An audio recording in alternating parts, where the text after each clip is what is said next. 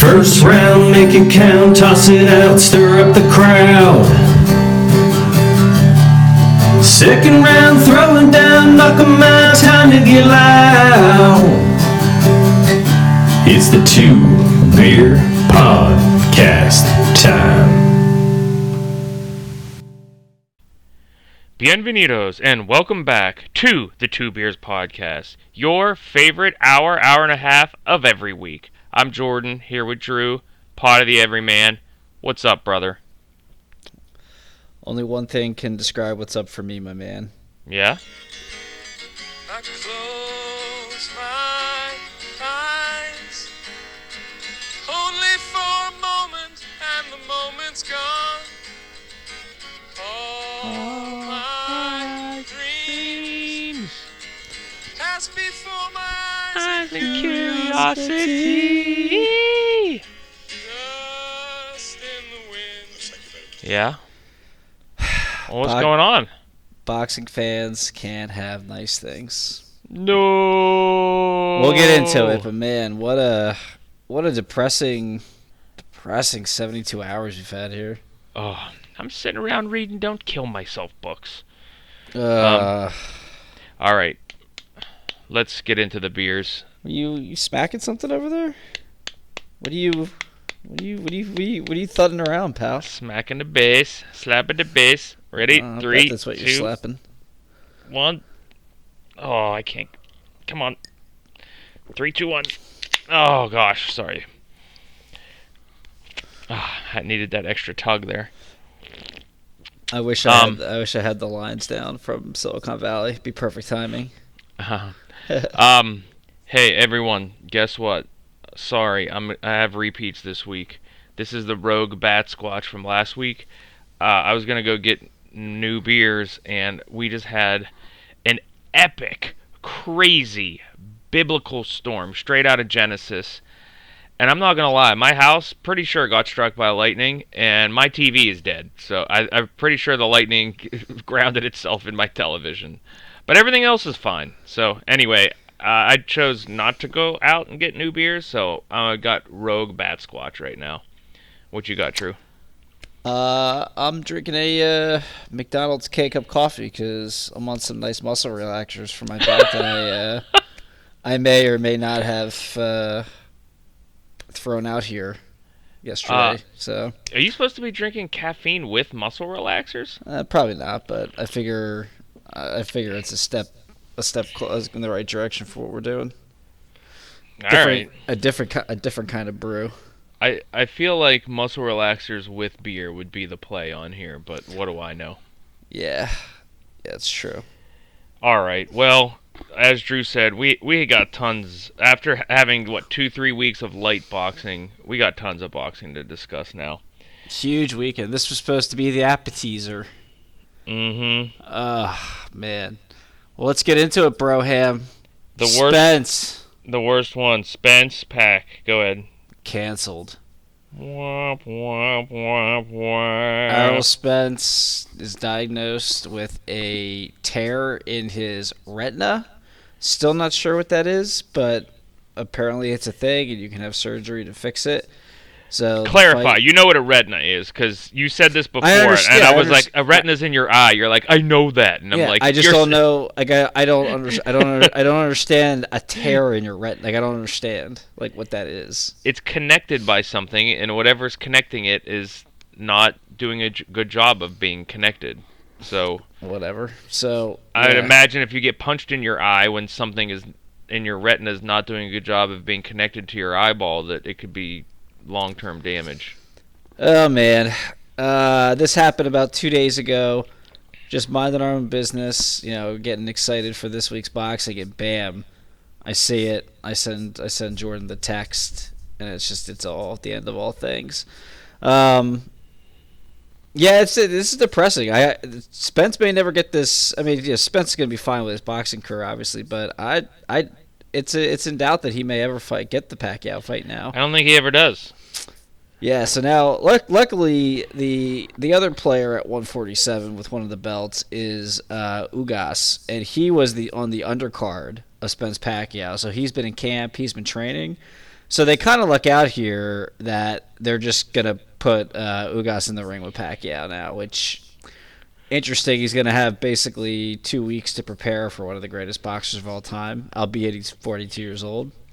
But Well, Pacquiao only gets two weeks to prepare for Ugas now too. yeah, it's true. Fair point. Fair point. Fair point. Um, yeah. So just crazy. Yeah. I, I mean, Pacquiao. This this this could have been Pacquiao's last fight.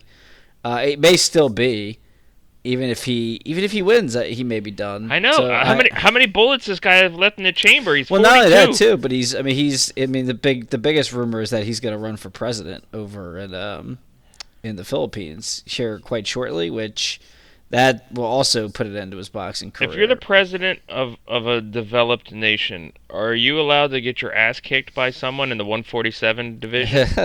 I don't Is know. that a man. thing? I don't know. That'd be kind of depressing for a nation. They'd be like, "Shit, our president just got his ass, Ass kicked, kicked." by Errol Spence." Yeah. So, uh, you know, I guess we'll see. So, you know, uh, it's. I mean, it. So the story, the, the fight is a little does have some story behind it because they did strip Pacquiao of that. I forget what it is. I think it's the WBA. Um, they stripped him of that title because he didn't fight for two years, which I, I, a lot of people weren't happy about it, but I was like, uh, yeah, if he's not gonna fight, like take the title off him. yeah, me and you both agreed on that one. Yeah, and so Ugas got the title, so he's he uh now th- that's that's how they'll play this one out. You know, the true the true champion versus I guess the email champion. Yeah, Pacquiao, I want my belt back. Yeah, so that's in two weeks. Um, yeah, Crawford Crawford may be uh, Spence's payday now. Maybe the maybe that forces the hand there, which we'd rather see. But that's depressing. Um, On then- the next depressing, Jesus, yeah. Then uh, David Benavidez, who we've talked about in some interesting fashion on this pod. You know, I, I love him. you love him. I, I I think he's a great boxer and has a great skill set. I just you know. If you if you don't respect the sport and the fans, I don't respect you. So that's been my take on him. Yeah, Uh, he, he gets my nipples hard. I'm not gonna lie. well, he caught COVID, so his fight here at the end of August, uh, at PBC this is all PBC too. Um, his fight at the end of August is now going to be delayed. I maybe Nov maybe November they'll do it. Yeah, disappointing. I, he wasn't really. I don't think he was fighting anybody of any any note, but you know he's just an exciting guy to get in the ring. No, it just but it just jams up the Yeah. whole Canelo uh, division because it's like they were trying to Ca- Canelo was gonna fight Plant that fell through, and then that was gonna set up Benavidez, who's like one of the best prospects at that weight, and then now it's just like, okay, so now is Canelo gonna fight Bivol or is he gonna fight Beterbiev? Like 175, like is or better or what those gonna, those guys gonna come down to 168? I don't know. It's just a it's just a total mess. Canelo might end up with another like just stay busy fight. Yeah, People were saying like an easier fight would be Benavidez versus versus Canelo now since they both got off around the same couple weeks. But then you're rewarding Benavidez for getting COVID and skipping out on this fight. I, I don't know. It's a mess. yeah. It's Uh, a mess. And I don't know if we talked. Yeah, the September. I don't know if I can't remember if we talked about it last week, but the September date's gone now for Canelo. So now it's now it's going to be eyeing for November. I can't remember if we said that, but I'm sure we did. Um, We usually don't miss things, so never. So, ah, so that's that's more bad news. On the on the bright side, bright side. Two bright side items, potentially, potentially potentially. December 11th, Heisman weekend. Lomachenko Loma most It- likely in the garden. in the Garden. Most likely At least one of us will be there. With the undercard. The Potentially. monster, the other monster, Berlenga. Berlanga, big big pod favorite, Edgar Oh, Berlanga. Please. is rumored rumored to be the uh the co not well not a co-main event, but he'll be the undercard main event uh, for whoever Lomachenko ends up fighting on the 11th, which just makes that even even more of a reason for the two brew crew to get out there. So Yes. that was some good news, and then it's official. We got a date. Contracts are signed. October the 23rd, a couple days before your second favorite podcast host, Jordan's birthday.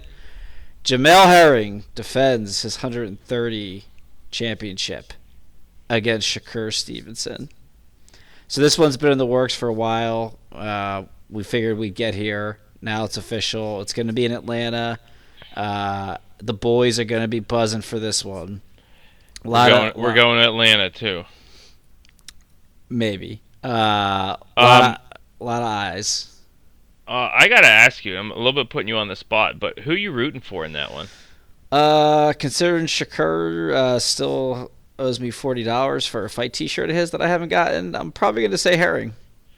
Yeah, I, I'm de- I'm definitely in the Yeah.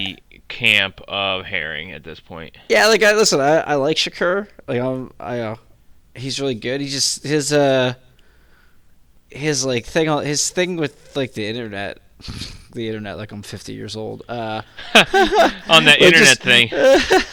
He's kind of a child on that internet thing. yeah, with you know, social when, when- media. whenever whenever he he goes, goes on, on, logs on to the Twitter. whenever he goes on the line. On, you mean online? Do you mean online? Um, yeah, like we, I, we joked about it after his last fight, which you know, I mean, he, he pitched a shutout, but he you know he didn't he didn't look to close the show when he could have at times.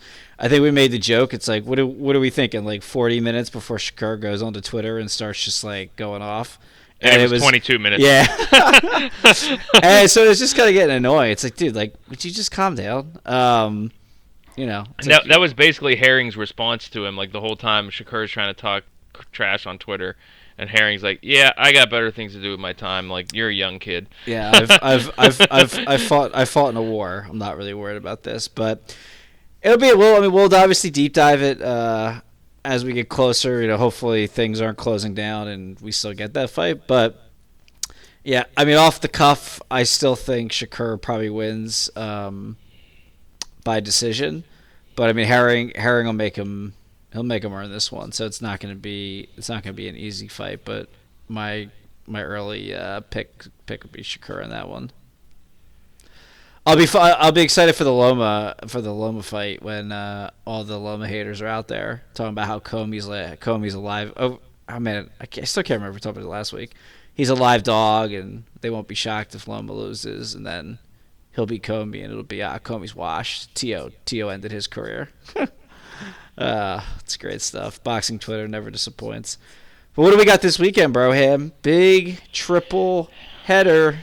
Yeah, so this is three fights that probably outside the boxing world might not move the needle, but within the boxing world, they're three really fun fights. Yes. Um, the first one we're going to talk about is one the one I'm looking forward to the most myself. really?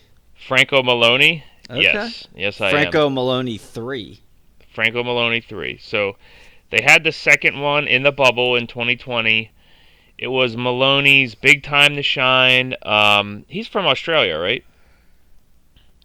I believe so. Yeah. And it, he was like, "All Him right, his this brother. is." Yeah, he's the one with. Is he the one with the um, the twin? Are they twins? Or they just Are they twins or are they brothers? The, his brother's fighting on this card as well. Yeah, they're. We'll just say brothers for now. I can't Yeah. confirm that they're twins. Yeah, so his his brother is fighting on this card, th- which they did in the bubble as well, and they were both supposed to win the title, right? And the brother lost, and then Moloney came out and kicked his Franco's ass. Er, Am I thinking of this right? No, Moloney. Fought, the other. The other brother fought in a way. And, And lost. got and, and got right. Yeah, that's Yeah. what I'm saying. And got Yeah. lost, and then Moloney came out. Well, I don't. I don't think anybody was predicting him to win a title to beat Inoue. Is what was my point. No, I, I must be thinking of something else. Either way, Probably. this third fight, what happened in the second fight in the bubble was in the, I believe it was the third round. Uh, Moloney was just putting it on Franco. Yeah. Um, our, our one of our favorites, Tim Bradley, uh, former champion who is now an announcer for ESPN, said that Franco had uh, weight cutting issues. He was very weak on the dehydration. His trainer basically had to physically put him up on the scales uh, at, on, on the way in. So they said he was very depleted, and Moloney just friggin' put it on him. Uh, hit him so hard with just jabs and hooks that he swelled up his eye within like two, three rounds. Um, and they had to stop the fight because of how much Franco's uh, eye was swelled. Yep. Uh, the the referee actually came out and said it was an inadvertent headbutt. And so it was in Vegas, right, where they have Yep. because Ve- Vegas to go to allows review. Vegas allows the reviews. So the fight, mind you, lasted what's all of Ten minutes, maybe. seven seven to ten minutes and the review lasted nearly a half hour we're sitting there watching this going what the hell are they looking at and guess what there was not a headbutt to be found Nope. phantom, phantom call no headbutt and they just keep reviewing it and reviewing it and reviewing it and the call stands they say there was a headbutt so they say it was a medical uh not no decision and it's just like what the hell are you talking about? So M- Moloney does not get the belt. He, he, you know, comes out with a perfect game plan, in shape, catches Franco on a bad night. Now here we are, Franco Moloney three. Uh, both guys have a lot to prove. So um, this is uh, the 115 division. Uh, this is for a belt, and um, I am going to say I'm picking Moloney and I'm I am saying it is a either a KO or a TKO in the late rounds. I'm saying deep waters takes my man into deep waters and Well. lays it lays it on him because he knows that he got screwed last time. Timothy Bradley said he expects it to go uh, the distance and He to likes go, Franco. and to go Franco in decision. That's right. And I, I'm sorry when you get screwed that badly. And and this is the sport that me and you really love when it's just you and yourself out there and you got to dig deep. Yeah. Moloney is taking Franco into deep waters, and it's going to happen in the 10th, 11th, 12th championship rounds. And he's going to put it on him, and he's going to get that belt because Yeah, I thought I thought Bradley's take was interesting that he thought it was the opposite that like Moloney would be so frustrated having lost to him once and then having having that decision that he'll psychologically not be ready for this fight. I'm kind of with you. Um, I yeah, I think it's a 50-50 fight. I'm going to pick Moloney because I'm rooting for him because I don't like that Franco still kind of swears by this friggin' headbutt nonsense. Um, like you got beat, bro. Like you know, it's fine. badly. Like you mismanaged your own weight. That was not that was not anybody else's fault. Yeah. So uh, I, I like again, he, Moloney. We'll see. He had the perfect game plan for fight two. We'll see if he can keep it for fight three. Uh, you know, he beautifully worked the jab in that second fight for those two rounds, which again, to your point, is why that eye swelled up. Uh, there was no, maybe there was a thumb, but uh, I mean, definitely no headbutt. So I, I like Moloney, I like Moloney to win this one. So it'll be, uh, hopefully, it's a nice little redemption story here. I do the one thing that I do like about Franco, which I've said a bunch of times. I do like, um, I do like his trainer. I do like uh, Robert Garcia. So that, that's that's the Yeah. one thing I keep an eye out for. Yeah. Yeah. Yep. So that's that. Uh, which channel is? Oh yeah, I think I have it here. ESPN or ESPN Plus. Yeah. I gotta imagine. I gotta imagine this is a uh, a freebie on ESPN. Yeah. Uh, this says ESPN Plus. Maybe? Oh well. Of course, if my TV's out, I might be watching on ESPN Plus no matter what. Um, but yeah, so they that starts at eight on Saturday night. Main event Um, probably to happen at eleven, right? Yeah, main event will probably be closer to eleven. So that's one fifteen. Um, both guys are five five, and I think Franco has a two inch reach on Maloney, but um, that I mean, here we are, third third third installment. Um, next fight, also Saturday night. Virgil Ortiz versus Kavaliauskas. Um, oh man, what is his first name? It's like. I, I can't I can't even say it. But Ortiz versus Kavaliauskas. Machine, mean machine, mean machine. Mean machine. Mean machine. So you gotta know the Mean Machine, baby. Yeah, that's that's that's Kavaliauskas' nickname, the Mean Machine. Yeah, this is Um, gonna be a fun fight. I I'm uh his only Mean Machine's only loss is to Crawford, which yeah, obviously is no no shame in that. But, Yeah, You know, exactly. Bud's one of the best fighters uh, in the world, if not the last five years. Uh, you got the you got the the tail of the tape on that one. Yes. Um, so there, it's 147. Um, Vir- Virgil Ortiz Jr. is 5'10. Mean Machine, uh, Egi- Egidijus Kavaliauskas is 5'9. Ortiz has a 72 inch reach, and the Mean Machine has a 71 inch reach. All right, it's not terrible. It's it's, it's almost even there. Virgil Ortiz 17 and 0 with 17 knockouts, and Mean Machine 22 and 1. Again, only losses to Bud. Terrence Bud Crawford with 18 knock- knockouts. So Yeah, I. I th- for some reason I think this fight's going to be eerily similar to Luke Campbell and Ryan Garcia. really, Yeah, like I don't think I don't think that Mean Machine. I'm I not like even gonna, that. I'm not even going to attempt to pronounce his name. Um, I I don't think that I don't I'm not, I don't know that he'll drop Ortiz, but I think he'll I think he'll give him a little bit of trouble early on.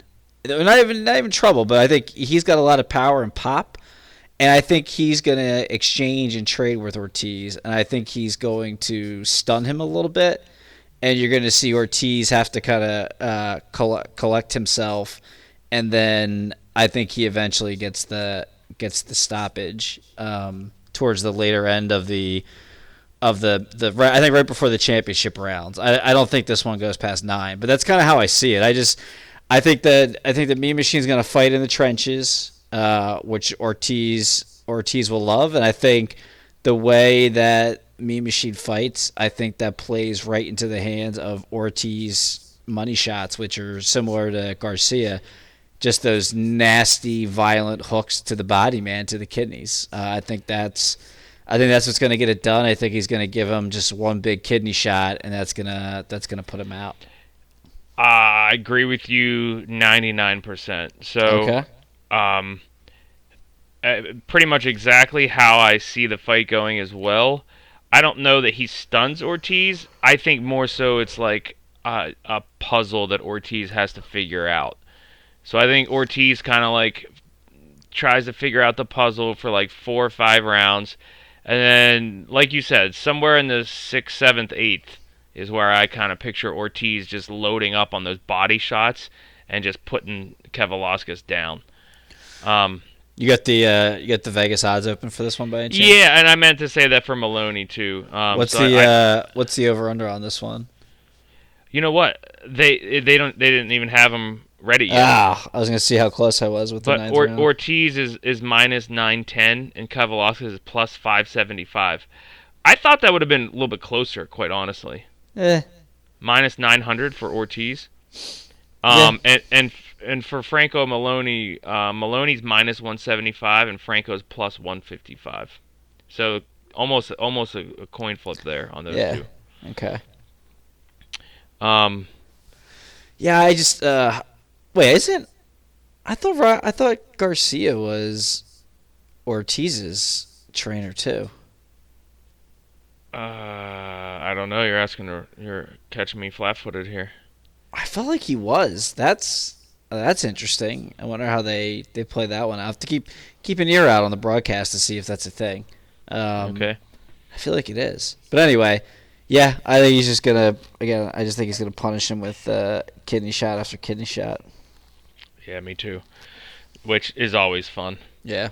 Um, and the tail of the tape on that one is. You gave us. You already gave us the.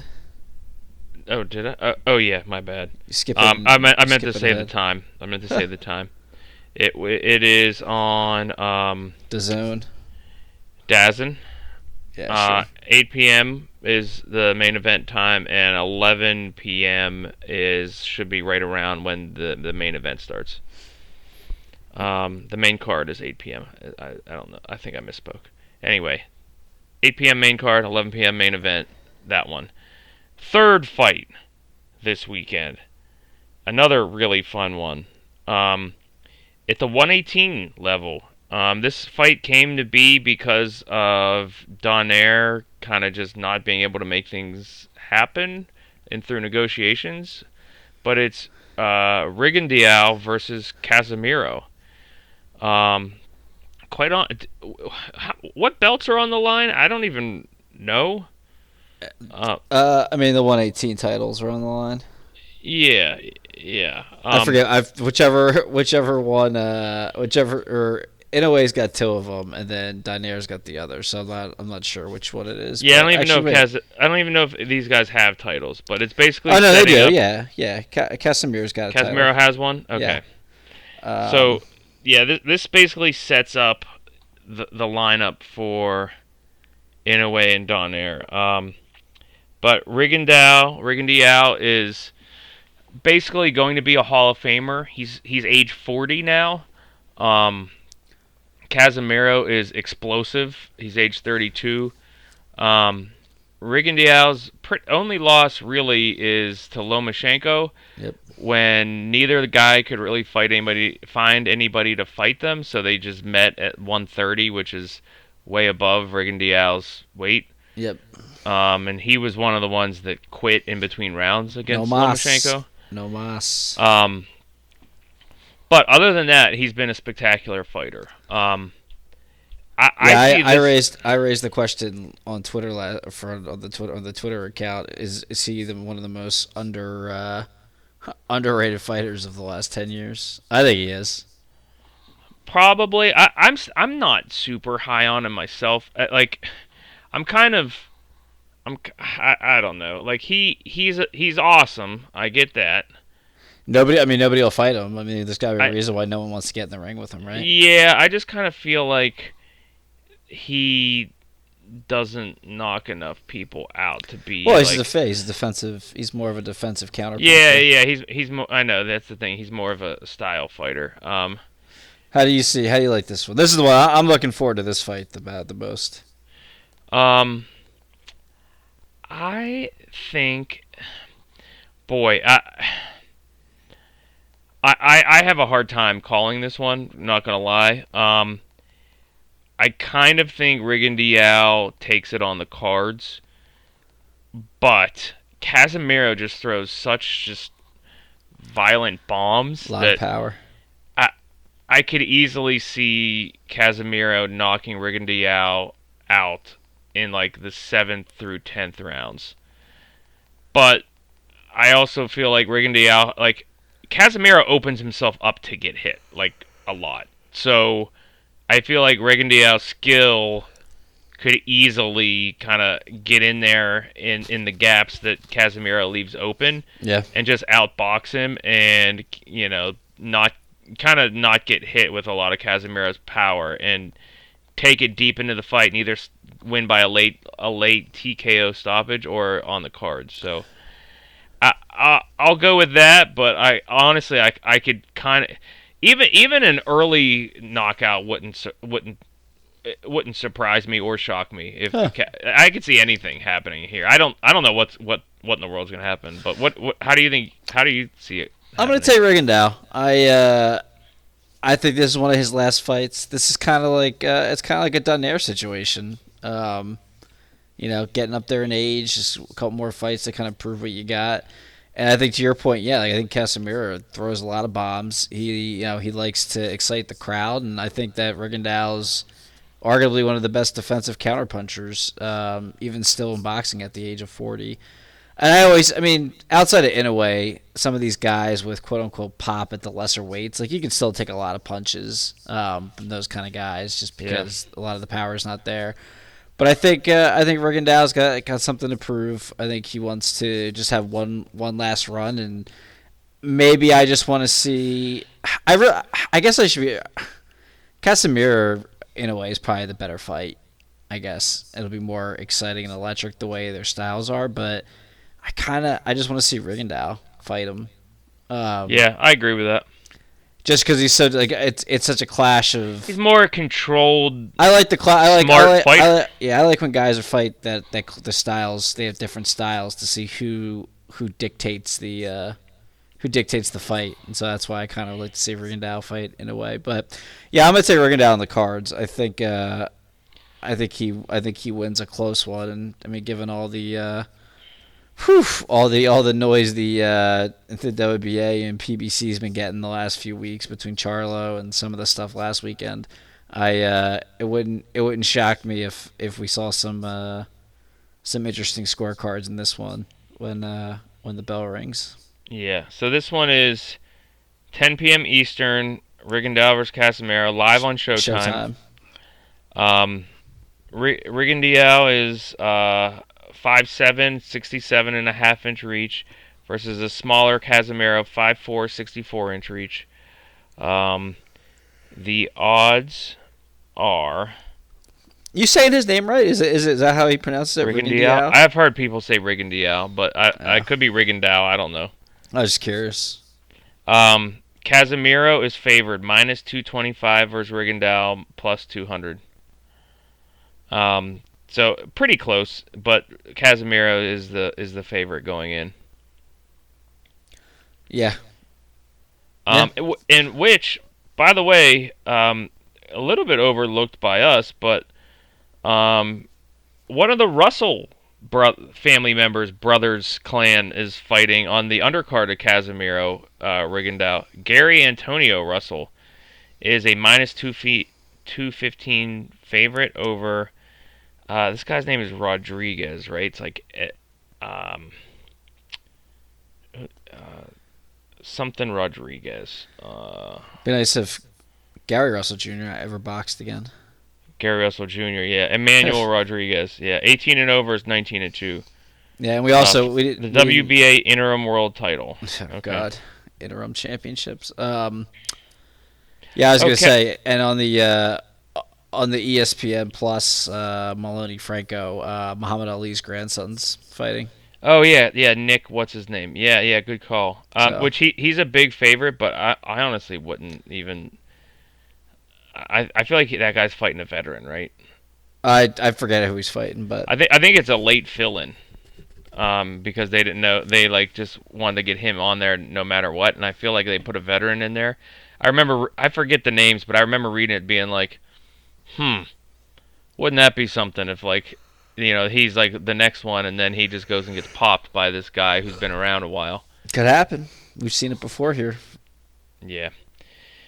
All right, so that is the that's the weekend coming up, um, and I think that about covers the boxing world. A lot. What are we? I guess I got. I got. How do we? I guess I can watch one on the TV, one on an iPad, and one on my phone. Oh, this is gonna suck. Yeah, this this just got a lot more challenging in my household with the lightning taking out both my cable box and my TV. So I gotta see if I gotta see if Verizon could get me back up and running by Saturday night, but Let's hope so. I might have to. I might be on like the the smart TV in the basement, and then like I don't know a laptop or something. I don't know what the heck I'm gonna do, but yeah, we got three fights. We'll be flipping back and forth, getting getting this going. We're gonna have to figure out how to tweet the cards. Oh, God. baby, Well, one you'll have to take one. I'll have to take one. yeah. maybe George. Maybe George will take one. Georgie Bear, yeah. Oh man, it's gonna be good stuff. I'm digging it. All right. Um. Other than boxing this week, uh, the Field of Dreams game was tonight. Um. Super out, cool. out, out in the middle of Iowa, Yankees versus versus White Sox. Is this heaven? No, it's Iowa. um, so cool. Uh, it it I see here. I I didn't have again. My friggin' TV got hit by lightning. So Yeah. so the Yankees scored four to Yeah. take the lead in the top of the ninth, and then the White Sox came back and won in the bottom nine Home- eight. Yeah, home run. You you A walk off home run. Yeah, you realize how awful you are. Ever since you started raving about the uh, the White Sox trading to make their bullpen even more lethal, they've just been blowing leads in the bullpen. I I've seen that. I, I it just know. happened again tonight. I, yeah, I that had like- to have been that had to have been Kim, Kimbrel too. They're, they they must have like just such hubris that they are just. Uh, no, it was it was Liam Hendriks, their their their main man, the dude they paid all that money to. Uh, jeez. Um, he he let up four earned runs. Um, but they came back and won for him. Tim Tim uh, Anderson, the shortstop, walk off homer. Um, Giancarlo hit a homer as Aaron Judge hit two of them. I'll tell you what, man. Like the, uh, were these all? I'm I was trying to say were a lot of a lot of homers to right out there. Ball was flying well. Yeah, so if you didn't see it, um, it's exactly what you would think. The field just pops up in the middle of a cornfield. Uh, they actually use the site of the field and the house in the movie, and then in the outfield where the, all the corn stalks were, they made a giant corn maze in the shape of the MLB logo. So and sweet. then on the other side of the maze, adjacent to where the field, the original field was, is where they built the major league field. And again, it's just in the middle. There's just right at the fence, uh, the home run fence.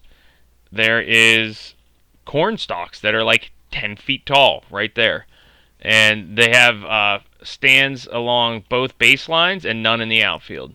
So it was so cool. Uh, you know, they, the pregame was great. Uh, I watched a lot of the pregame, uh, and then they were they were talking to Costner and everything, and then for the starting lineups, Kevin Costner comes walking out of the corn oh, so in, in, in- into the outfield, and he's kind of meandering, and I'm like, I'm texting you and the boys. I'm like, he's kind of milking this. Like, what what's going on? Just go throw the first pitch, and the the Field of Dreams music's playing, and and then he just turns and like looks over his shoulder, and sure enough, like the teams themselves like come walking out of the corn and to like shake his hand, and I'm like, it was the coolest. Like I had chills. Uh, I, I like I started to I started to get tears in my eyes just thinking about like fields you grow up playing on, man. Like out in the middle of nowhere. I played on fields where there was corn and cows like beyond the fence. Played on fields where there was no fence, you know, and you just think like it's summertime, it's August, you're hot and sweaty. You're you're out there cuz you love love playing and it's just you know, a baseball field, and it is, it's a field, and they were playing in a friggin' cornfield, and it was, you know, they had the old style uniforms, everything about it, I, I was just digging so much. It was so well done. yeah. Um, I, I, and like I said, it was, it like brought a tear to my eye. I, I thought it was so cool. And then the game itself was wildly entertaining. Um, you know, even the even the weather made it seem like so cool and so nostalgic. Like it Yeah. like it was like this cool like August, and maybe because it's like been hundred degrees everywhere I've gone the last two weeks, but it just seemed like it had this like great atmosphere. The lights, the pageantries, the whole the whole thing was awesome. Uh, uniforms. Yeah. yeah, I mean, I I really I, the players coming out of the cornfield was awesome. Um, I'm really glad they did that. That was super cool. The only thing I would have done differently, I said I wouldn't even I wouldn't even have had a fence in there. I would have just played it played played it to the cornhusk. If the uh, if a ball goes out there into the cornhusk, it's just an automatic double, or let the guy run run through the run through the corn to try to get it. Uh, I would have been so cool. Um, Yeah, or if it if it hits the corn on the fly, it's a homer. If it rolls in, it's a double. I, Yeah. I, I'd have been down for that. I mean, Yeah, hopefully they we were saying hopefully they they use this and it's not just like gonna get torn down now. Why is this too crazy? Like why not have the All Star game there every year? yeah, that's what I said. Like, put the All Star game there. That's I guess the I mean I guess the downside is they have you want you want to put it in a city where you can have all the extras and all the other All the extras bring- and the home run derby and bring in- everything. to bring in more revenue. Which I think that place held I think it held eight thousand fans. I think that's what they were something saying. like I couldn't tell if they said eight or eighteen, but yeah, it was it was I think it was, uh, it was it was a lower number. Yeah, it definitely wasn't eighteen. Um, I think it was eight thousand. You're- So yeah, that seems right. So yeah, you're missing out on some revenue, but I mean that was I mean it was cool. Hopefully, hopefully we get you know. I was saying they should have uh, maybe every maybe every team throughout the season plays a game there. That would be can- cool. Yeah, I mean obviously or at least gonna once a year. Like, Yeah, like I- do something. Like Yeah. it's so, it was so cool. Um, you're not gonna have that same nostalgia every time like with Costner out there and all the you know all the Field of Dream ish things, but like it's still a cool stadium and a cool thing to watch. Get the throwback uniforms going. it was the first major league game ever in the state of Iowa. Like yeah. Iowa, they don't have professional sports out there. Like that. That's just you know, it's like you know. Uh, I was talking with someone earlier today. It's like the NFL is, or even Major League Baseball. Major League Baseball played a game in friggin' Australia before they played a game in friggin' Iowa a couple years ago. Remember when they started the season in Australia? Yep. And the games counted, and it was like the beginning of spring training. Yeah. Uh, I mean, like, come on, man! It's Iowa, like center of America, corn and what? What's the line? Uh, sh- apple pie, hot dogs, and Chevy or whatever. But uh, Yeah, I'm with you, man. Because I think they should do something with it. It was, uh, like I said, it was really cool. Kev-. Kevin Costner said in the pregame, he said he's like, look, what are you gonna do? Plant a bunch of corn where we just put this field? It's gonna be worth ten cents, yeah. like that, like that amount of like a bushel of corn or, like half a bushel or whatever. Uh, yeah. So Yeah, we were joking. Uh, we look terrible at 36. Kevin Costner looks like a fucking rock star at the age of 66. It's ridiculous. I know he looks so good, and Yeah. like you were saying, how people you know like bash his acting, and I'm like, I don't get it. I just don't get it. How? Like he's he's the he's be perfect for the two beers pod because he is the true everyman. Like he's just like a good looking, normal looking guy. Normal. That's what I said. His voice is like I don't even know. It's not raspy or overly deep or like it's just it's kind of rich, but like he's just a normal cool- but cool- iconic And a cool Like, dude. Yeah. I uh, I really enjoyed the story he told. I don't know if you caught it or were listening, but where they were talking about the scene where he's doing batting practice with Joe, with with Shoeless Joe in Yeah. the uh, in there, and he was the the script wrote it so that the first hit to Joe to to, to what do you call it to Joe Jackson he. Uh, He's supposed to just swing and a miss, and Costner's talking to the director, and he's like, "Yeah, you know how hard it is to like try to miss something on purpose." He's like, He's like, I guess because Costner's an athlete, he's like, he's like, let me, I, I, I can, I can do this thing where I can hit, I can hit the ball low and it'll just dribble out off the whole plate. It'll be even more embarrassing. They'll have to go walk out there and get the ball. And he's like, all right, let me see. And then he did it, and that's what they kept in the movie. I just thought that was so like cool. How it's like he had to be basically audibled it so he wouldn't swing and miss, and he like had the talent to just like hit that like dribble Yeah. off the top of his bat. So Yeah, I mean, you could swing and miss and make it look terrible, but to swing it and miss and make it look believable, like on a ball in the strike zone, is like, yeah. I guess you you have to like really manipulate your swing. Um, Yeah, I just, he- I, just, was- I just thought it was a funny story. Yeah, and and what was I forget what else he was saying, but basically like they had to get all the locals with their lights out there, and he's like, he's like, look. You know, we, we were on a budget. He's like, the chopper's here today. We got to film this now. Yeah, yeah. So um, he was saying he was under the gun on a lot of a lot of those like yeah like parts of the game. He's like he's like you have to make that throw.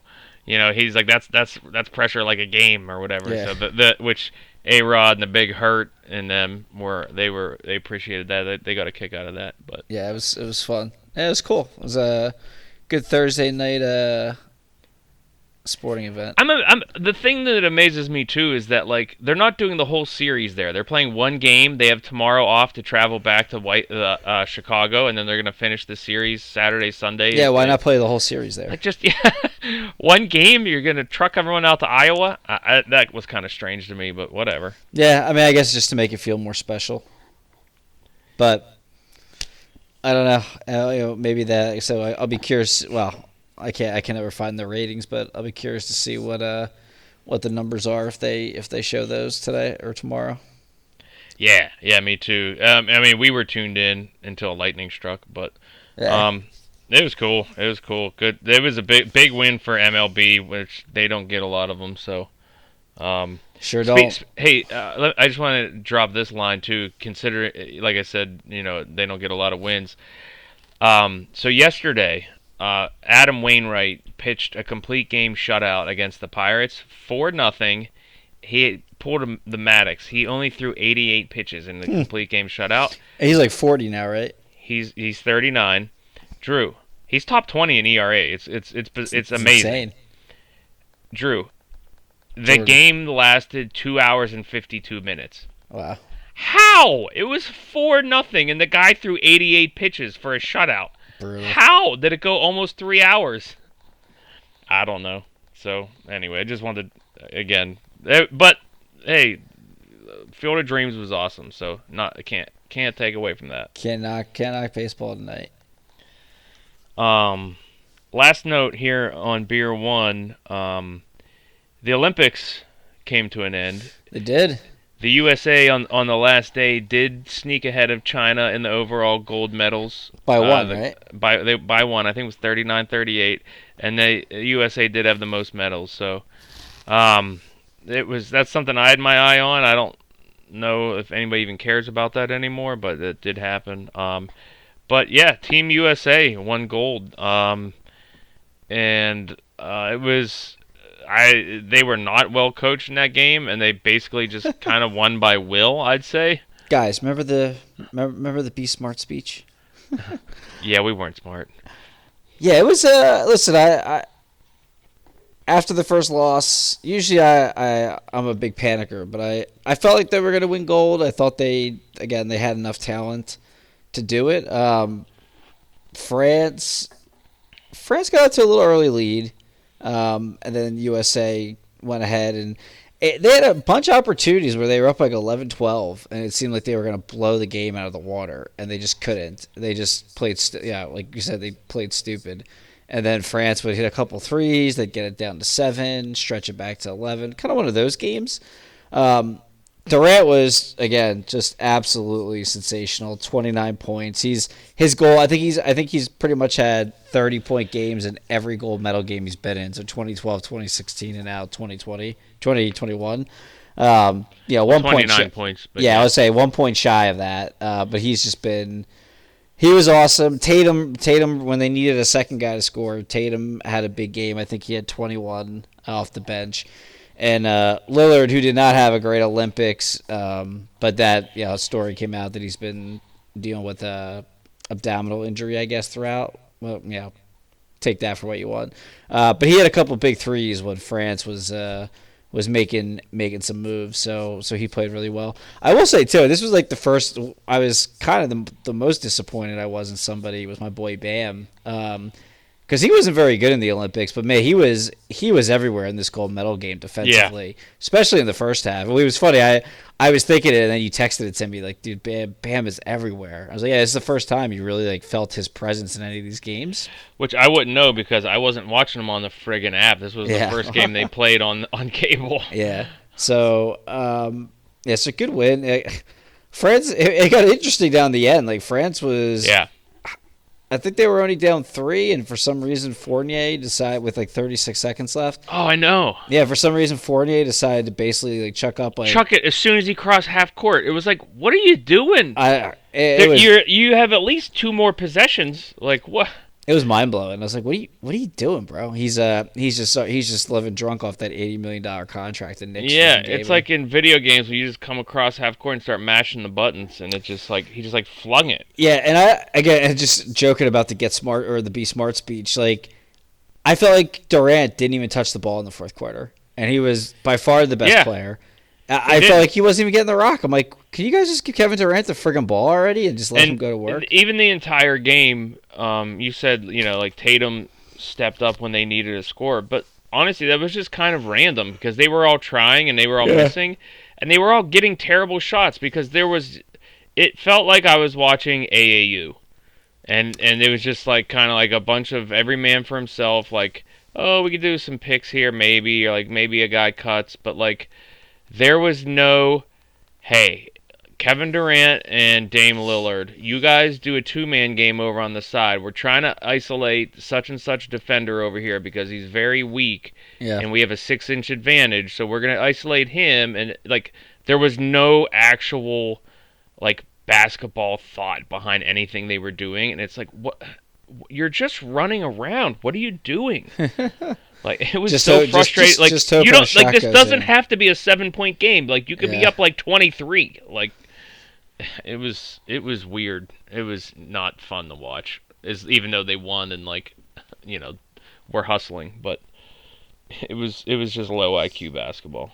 Yep. So, but yeah, Durant Durant's got his third gold medal now. So him and Carmelo, I think, are the only men's U.S. guys with three gold medals. Um, so we'll see. Uh, we'll we'll see who's. Did you watch any of the women's? I did. Yeah. I mean, I watched like the first first maybe like ten minutes or so. Is that the best women's team ever assembled? The best women's starting five? I can't remember who was on the team in 2012, but Candace Candace Parker's so good. Like when she was on the teams, I gotta Yeah. imagine. I, I think her and Maya Have to go back and look. Yeah, I mean, obviously it's Th- very. this one was what Swin Cash, who I was surprised she was still around. Um, Bird was still there. Taurasi, uh, yeah, Bird, Taurasi, yeah, Brittany, uh, what's her name, and um, yeah, and uh, what's the other girl's name? Like uh, Psycha Fox or Akisa Fox? Or, uh, I, for, I, Yeah, I forget. But I, I forget the other girl's name. I, I just remember looking at that roster and I was like, my gosh, like Oh, yeah. there's was- so much talent, and they it was like on display like very early, and Well, they, they, great- they got up by ten early, and I was like, this is this is gonna be a rout. I'm, I'm yeah, out. Uh, it's cool. Dawn Staley's the coach, um, who won. You know, she's an Olympic medalist herself. There was a great shot of like Taurasi just holding the ball up in the air with like one hand, while one of the uh, was it was it uh, was it Japan they played or China? I don't even remember. I just remember thinking like, yeah, like they they don't. Have Either way, the girl, the the the defender came up to like her like belly button, and she was just standing there like with the ball like all up in the air, like smirking. It was kind of funny. So, but yeah, that's their I think seven consecutive gold medals. I think for the women's uh, USA basketball team. So, pretty pretty awesome stuff there uh, all around. So the only the only guys that didn't bring home the gold were our uh, our boxing guys, Keyshawn Davis and uh, and Torres. They both brought home silver. Yeah, good point. We did want to bring that up in the boxing segment. It was uh, Yeah. Keish- Keyshawn got beat by Cruz for the fourth time. By basically a punch. Yeah, it was One very punch. close. It was a split decision. Um, you know, we you do? But Yeah, Torres just got just got beat, unfortunately. So it's a little questionable officiating in that one, but I don't think it ultimately changed the outcome of that fight. So I figured we just talked about the Olympics, so I didn't I didn't interrupt our boxing flow. Hey, speaking about this, speaking of this too, um, the other the other uh, boxing news that we totally didn't touch on was was the big uh, controversy. Oh, the uh, I, I I don't really know anyone's names involved, so that's why I skipped over it. Yeah, I mean, we only, basically there was a giant controversy about uh, this guy basically got knocked down like three times, and the judges awarded him the victory, and it was again just why boxing sucks. But uh, you you can Google that one. Yes. Anyway. Google me. on the Goo- Google machine. All right, beer two. Are we ready? Uh, I'm as ready as you are, bro. Ham. All right, three, two, one. Oh God. Oh, good slip. Yeah. Thank you. Um, again, just drinking what I got in there. Miller High Life in a can. Um, because I didn't want to go out in the storm. Um, what do you got? Oh, you got the Uh, coffee still? Yeah. There's no way I'm giving it a walk to the fridge at this point, or I could, but I'll, you know, I'll be back next week for. I'll be back by the time next week's pod starts. Yeah. I mean, you have a bad back, bad lower back. Bad Uh, lower back. Other than that, my man will do some things in the bedroom that blow your mind. Whew. What MVP movie? stuff. What movie is that from? I think it's Anchorman, right? I thought, yeah, that's why I was thinking. I was like, wait a minute, is it not Anchorman? No, I think it's Ron Burgundy that says that. Yeah, well, the bad lower back is definitely Anchorman. Yeah. Yeah, for sure. Yeah, I think I think that's the line. Anyway. I agree. Okay. So Speaking of movies, here, piggy, piggy, piggy. Jesus, this was Here, something. piggy, piggy. Suey. Um. Yeah, we did it. We watched Pig with Nicolas Cage. It was what seven bucks to rent. Uh, yes, seven dollars. I rented mine on Prime. Yeah. Uh, mine was something weird, man. It was like called Delta, or I, it was it was weird. I like, I was I almost thought I was getting catfished by something. Yeah. Uh, you may have.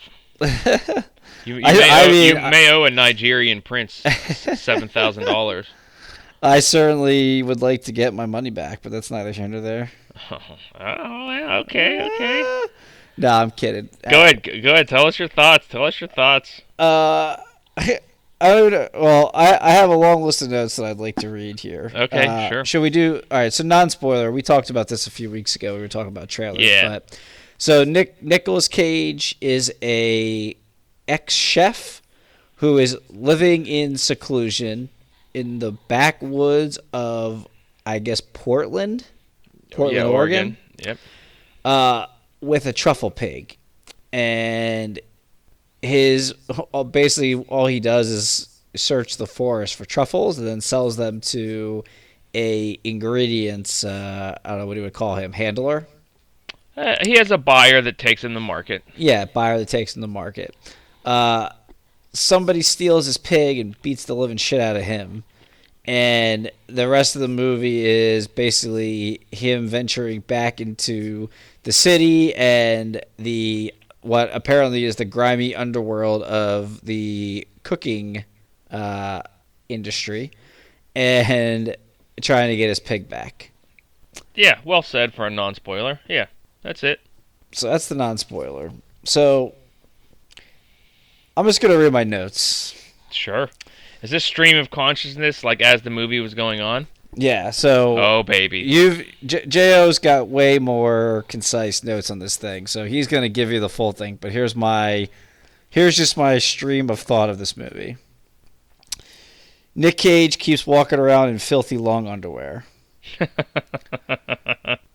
There's burglars. Maybe try better security? Question mark.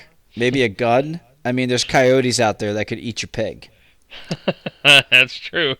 If you want your supply, I need my pig. I don't fuck my pig. I Which forgot was- about that. Which I, I, dude, there were so many influences of Silicon Valley in this one. I forgot what the other one was, but that was totally a. So he fucks that robot, right? That's totally what that that line. Oh, I didn't, didn't even catch that. Uh, Chef Fight Club, 28 minutes into the movie, laugh my ass off. Oh my god, like this is really Chef Fight Club. Nicolas Cage just getting pounded in the face.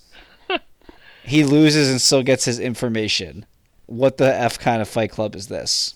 Yeah, so basically it's just like he just s- signs himself what I guess ba- what what is it? So someone signs up to let themselves get pummeled by other chefs and then they pay the ringleader whoever that ringleader is. And so Nicolas Cage like made that ringleader a bunch of money, so some some random jobber, low life moron. The guy the guy looked like a total twerp, total dweeb, and he was pummeling Nicolas Cage in the face.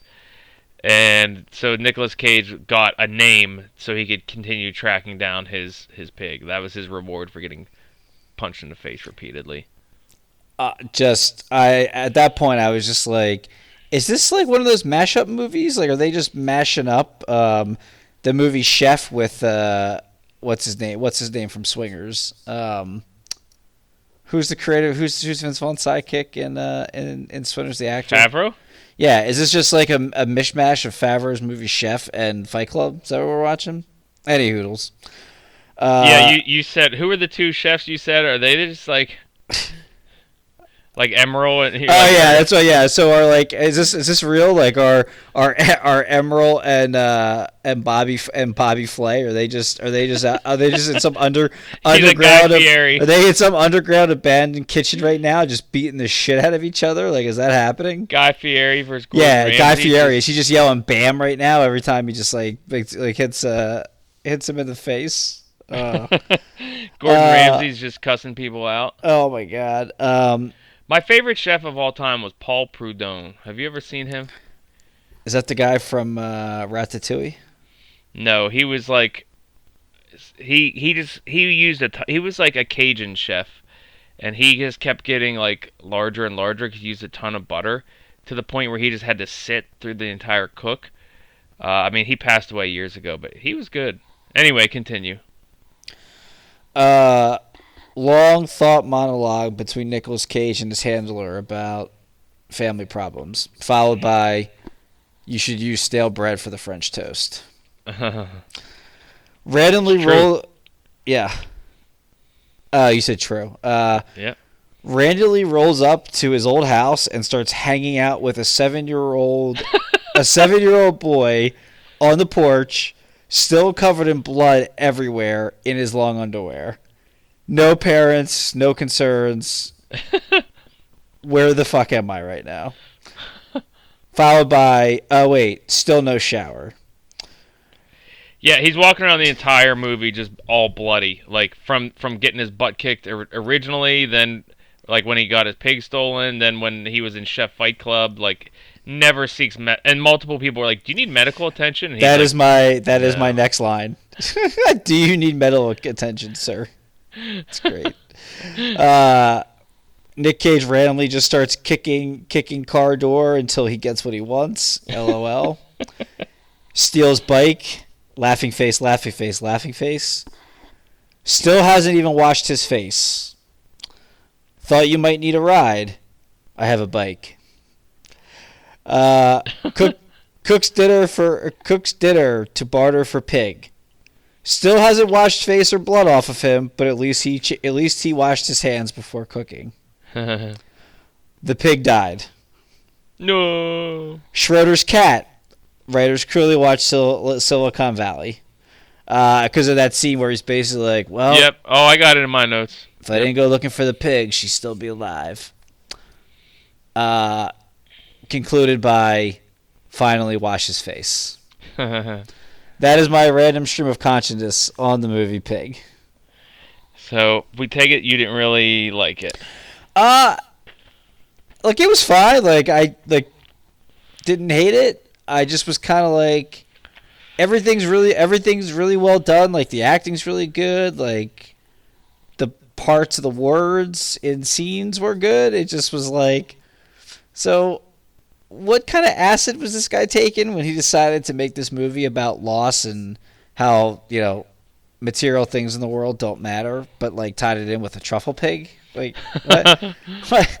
Like what kind of drugs are you taking? That that's that's what you came up with? So, Shrooms, obviously. obviously. Um, All right. So I went all high school and I typed up it. I You typed up it. a two and a half page paper on this, Oh, and you're all you're all gonna hear it. I can't I can't wait. All right.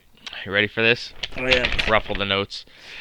When we meet the main character of Pig, Rob, he is a disheveled man living off the grid in the woods with his pet pig, who happens to be a truffle finding pig. The truffles are worth their weight in gold in the high end food market, so the pig is very valuable. Shortly into the movie, the pig is violently stolen from Rob, and the plot to find his beloved pet via the contacts of his buyer, Amir, is set into motion. As I watched the movie, I kept expecting Nicolas Cage to turn into John Wick and start kicking ass at any minute. But that never really materializes. As the plot unfolds, we find out that Rob is a former elite chef in the high end Portland food scene, and that he holds legendary status in the industry and is revered by all. He hasn't been seen for 15 years, and many assume that he's dead. The longer the movie goes, and the closer Nick Cage slash Rob gets to finding his pig, I kept expecting to be uh, closer to the part where Rob turns into John Wick. But we come to find out is that Rob has lost his dear wife, uh, that he has an eidetic memory and he remembers every meal he's ever cooked and every customer he's ever served, and that he's more of a wise old Yoda than he is a John Wick. Nick Cage finally closes in on the whereabouts of the pig, and the last known spot is at the house of the kingpin of the elite restaurant circuit, who also happens to be Amir's dad. Amir's dad intimidates, bullies, and threatens Nick Cage to leave his house or else. We find out that Amir's mother is brain dead on a ventilator, and that Amir's dad, the kingpin, never even bothers to check on her anymore because their marriage was already struggling. The kingpin is really made out to be ruthless recluse, shutting himself off from others. Nick Cage decides that he is going to make the kingpin a meal. It just so happens that Rob had made this exact meal for the kingpin and his wife for one of their anniversaries in the hospital. Oh shoot, battery running low. Um, eh, which was one of their last fond memories together before their marriage soured and she ended up in the hospital. As the kingpin silently eats the meal, the f- the food and the wine trigger his memory of that night, and all of a sudden he is overcome with emotion. Um, he breaks down into tears and reveals to Nick Cage that yes, he did try and steal the pig, but by the time the pig got to him, the pig was severely injured and eventually died. Rob is devastated, falls to his knees, and is inconsolable. Without saying as much, Rob decides that he needs to move on and move past his loss. He agrees to continue the truffle sales with Amir as it was revealed shortly before the climax of the movie that Rob doesn't even really need the pig to find the truffles. He just loved the pig. Through the dialogue with others, Rob imparts many life lessons and simple truths that redeeming take that are the redeeming takeaways of the movie, including one, elite societal circles are fake echo chambers of themselves. Don't strive to make others happy simply because it's the in thing at the time. Do what makes you happy. Two, Rob had emotionally shut himself out from others, except his pig. Seeing Amir's father do the same thing, although more destructively, reminded him and us that we shouldn't run from our grief and turn into a lesser version of ourselves. 3. There's a line where Nick Cage says, and this is what we talked about before I wish I hadn't come looking for her because then, at least in my mind, she'd still be alive. And Amir answers him, Yeah, but she'd still be dead. Nick Cage agrees that Amir is right. I love this because it harkens to the whole Schrodinger's cat thing where both possibilities could be true. For me, and apparently the writers of this movie, that's BS. Regardless if you know the truth or not, the truth isn't changed. The pig was dead regardless if Nick Cage knew about it or not. So knowing the truth became more useful because Nick Cage could deal with his loss and move on and become a better version of himself. Um, food is, and number four, food is powerful for many people. Myself, I'm a foodie, and some of my most favorite memories are sitting in a restaurant and slamming chicken wings and brews with friends. One time in high school, six of us ate 150 wings, which is a lifelong memory. Wow. The scene where Amir's father breaks down from eating the delicious meal he shared with his wife hits a nerve with any foodie out there and brings out a rawness that maybe you didn't even realize is there. My criticisms of the movie. The whole chef fight club thing was absolutely bizarre. I don't even know how to explain it or dismiss it. The best is when you. I watched it first, so like the best is when. I, we joked about it. You're like, well, I can't wait. I can't wait for the payoff of this, and I'm just sitting there. I'm like, well, not gonna be one, pal.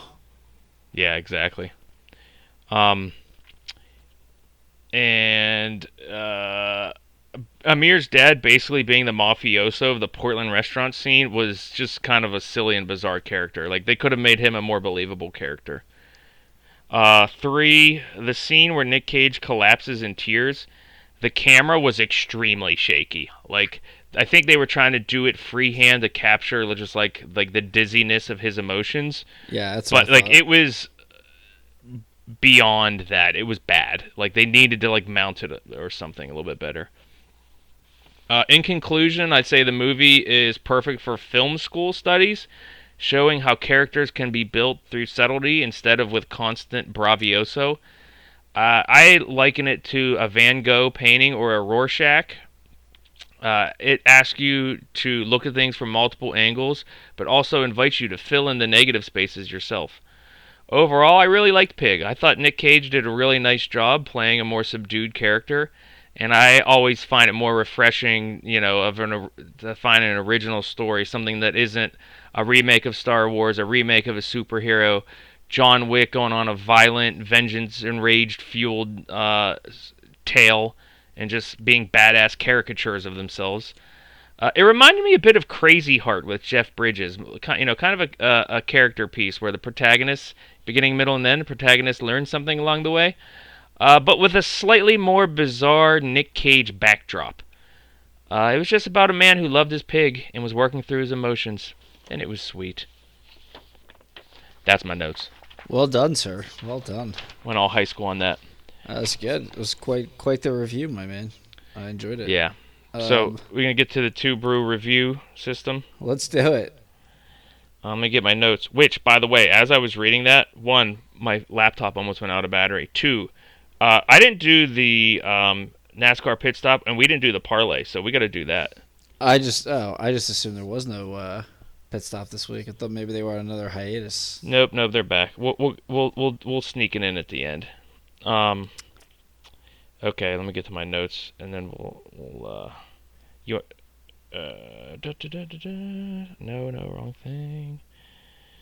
Okay, okay. Um, pig acting. What you got, Drew? Gave it a three. I thought everybody. Wow. Was, I thought I like I said I thought everybody was great in it. It just it was so disjointed. Um, I gave it a two point two five. okay. I I thought um, Nick Cage was good, but like there wasn't a lo- uh, like a lot of range. He just kind of like stumbled his way through it, which was the character, but like didn't really provide a lot of chance for a range of acting. And like the supporting characters, I thought were Amir's dad. I thought was decent, and I thought he was particularly good in the scene where he ate the meal and like kind of broke down. But like Amir himself, I thought was just kind of like meh okay. Writing. Give it a two. See, I gave it a 2.75. I thought the writing was, again, I, I, I like I said, I more of the Van Gogh Rorschach thing going on. I, I kind of liked where they didn't pummel you with like, hey, this is the way we want you to view this. Like they kind of left it open for you to be like, put your emotions in there, and like they left room for you to put your emotions in there. I thought I kind of liked that part. Okay. Plot. This could be wildly different an- answers. One and a half. Yeah, I, I can't argue with that. I had 2.25. Um, it's just bizarre. Yeah. The uh, yeah, yeah. I was gonna say whether it's the writing or the plot, I just I still can't get over in 2021 uh, a bloodied, filthy guy in his long underwear sitting on a uh, a porch with a seven year old boy and not getting hauled off by the police. So that's that's still sticking in my craw a little bit. Oh my gosh. Talking about talking about orange trees or nectar trees, whatever the Whatever they were, was. yeah. yeah, whatever that tree was. Feel slash genre. Uh, what'd you give it? Two. I don't even know what the genre was, but I guess I don't know. I guess it was. Yeah, it was a character piece. Um, I'd say I, I gave it a two as well. I think it achieved what they were going for, but it was just kind of like it just kind of like set you off just because it was about the weird pig, and like not even the pig itself, but like he, like you said, he's just walking around disheveled, dirty, bloody the whole time, and just kind of grunting his way through it a little bit, and it was like, yeah, rewatch rewatchability. I gave it a point nine. nice. I gave it a one. Like I, I just I don't know I don't know why I would ever need to watch it again. Yeah, no, there's no reason to ever watch it again. So So mine came out to 10.25. mine was uh nine point four. Yeah, so, So nine point eight is our total. yeah, 9.8. Yeah, But which I- is higher than what you might expect going into this movie, Pig. But Yeah, I'd still recommend. I mean, I for a one a one time watch. I mean, it's like I said, it's. I think Cage is good in it. I think it's good acting. It's, you know, to your point with the emotions and putting yourself in it. It's good. It's just like it's Yeah. perfect for film school. Like, there's Yeah. a lot of film school if you're a, stuff if you're yeah it. if you're if you're a film a filmy like I guess is that a word like you're a foodie like a It should it should be. yeah then you'll I think you'll dig it. Um, if you're going into that thinking that you're watching the next John John, Wick? Wick, Yeah. like I like I fully anticipated this to be the new John Wick series. Me too, But yeah. like but like every movie, Nick Cage was gonna be like, "Where's my horse? Where's my sheep? Where's my what? Insert whatever ridiculous farm animal you want." I just I thought that's what this was gonna be, and I so I just you know I was completely off base. Um, but maybe it's maybe it's the movie that gets Nick, Nicky Cage back into the uh, the A side of movies instead of the D side. I hope so. Which, speaking of which, he was in that. You you sent me that re- that uh, preview. Um. So Ghost Town or what is it called? I already- I already forgot what it's called again. uh yeah, little little two brew preview review. Um. Oh shoot, where'd it go? It is TM. Yeah. It is called The Prisoners of the Ghostland. Basically, it seems like a post-apocalyptic movie where uh, somebody somebody running a town. Uh, Some kind of weird cowboy guy. yeah, his daughter gets taken to Ghost Town, and he straps a bunch of bombs to Nicolas Cage and tells him to go find her, or else he's gonna blow his balls off. Basically, that's what I got from the uh, trailer. Yeah. it's basically the 2021 version of Escape from New York with Kurt Russell. Yeah, it has kind of has like a Mad Max vibe. Um, Yeah, it's it's good. It's a good uh, explanation. like it's a lot of dustiness, and I don't. There's the thing that threw me off is like the cowboy is in like pure white, and he's running the town, but like everyone else in the town is Asian, except for him. So like I don't know where they are in the world. yeah. Uh, and then it, then you got Nick Cage, and Nick Cage has to go into Ghostland and get this guy's daughter, or else, a- in X amount of time, the the little pods of explosives on Nick Cage's leather jacket and suit are gonna blow up. So, and and like they oversell it very much to the point where like craziest effing movie I've ever written, and it's just like that's like popping up in the review, like in the preview, like the whole time, and it's just like I, I Uh, couldn't go back to find it, but it was like it's supposed to. It said something about orgasmic atmosphere. I was like, all right, there we go. yeah. Nick Cage said it's the wildest movie he's ever done. So I love I love how you said like dusty when like they're in the desert. yeah, It's like I yeah, don't- well they're in the desert, bro. Like sand, dirt. Okay. Sorry, they were. It was a deserty scene more more so than dusty. Yeah, that's better. Um, okay, so that's it for beer two and our oversight on. I apologize, everyone. I was friggin' shook from my house getting struck by lightning, and I totally forgot to make notes about the pit stop and the parlay here. That's So all we're- man. Let's Listen, just go out of order. And you between uh, between Drew's back seizing up like like a bucket of cement and my house getting struck by lightning, we were, we were all out of sorts today. But um, let me get my notes up here and let's just do it real quick. Doing it and doing it and doing, doing it well. Um. Okay, I got I got my notes for the pit stop. Alrighty. And go. Watkins Glen Road Course, Western New York. It was beautiful. I love watching that race. Great racing early on.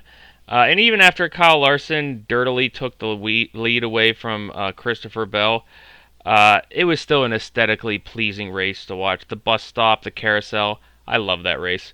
This week we're at Indy, the road course, 14 turns, 2.4 miles. A lot of people are kind of put off by this because they're used to seeing the iconic Brickyard 400. Kyle Busch came out and said that, you know, like, hey, this isn't the real Indy.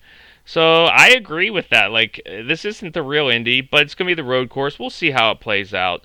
Uh, our picks this week are going to be Chase Elliott at plus 200, Larson at plus 325, Busch at plus 1100, and Austin Cindric at plus 2000. Done. 50 seconds. There you go. Yeah. Um, and so for the parlay, we won last week. We're up to like $104 um, uh, for for this upcoming bet. So how do we want to play this for tomorrow?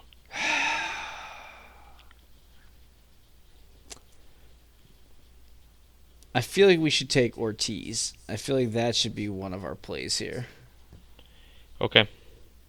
And I'm going to pick the Brewers. Yes, I was gonna say that was actually my baseball pick, the Brewers. Now the, over the Pirates. Now I will say that the Brewers aren't throwing their best guy, but the, The Pirates, Pirates, they've spurned us here a few times. The Pirates. Yeah. So you're gonna go with Ortiz is like minus nine hundred. You're Yeah, gonna go with. Ortiz. Yeah, let's go with Ortiz. Let's. Ortiz and the Brewers. This app has them at. Oh, it just went from minus one eighty five to minus two hundred. They must have heard us talking. Um. Yeah. Two hundred for the Brewers. Ortiz from minus nine hundred. There we go. And oddly enough, that's what we're gonna end the podcast with this week. I think. Right, Drew? I dig it, man. I dig it. And once we get these funds in our pacotes, we're gonna have some fun news here coming up on 50, episode 52, right? If you drink it, they will listen. On that note, Drew, good talk. See you out there. Big kisses. Sit down. Pull you that first round. You got an open count, toss it out. Everybody's cordial right now. Stir up the crowd. Get you that second round. Go on and throw it out, talking about anything that makes you get loud.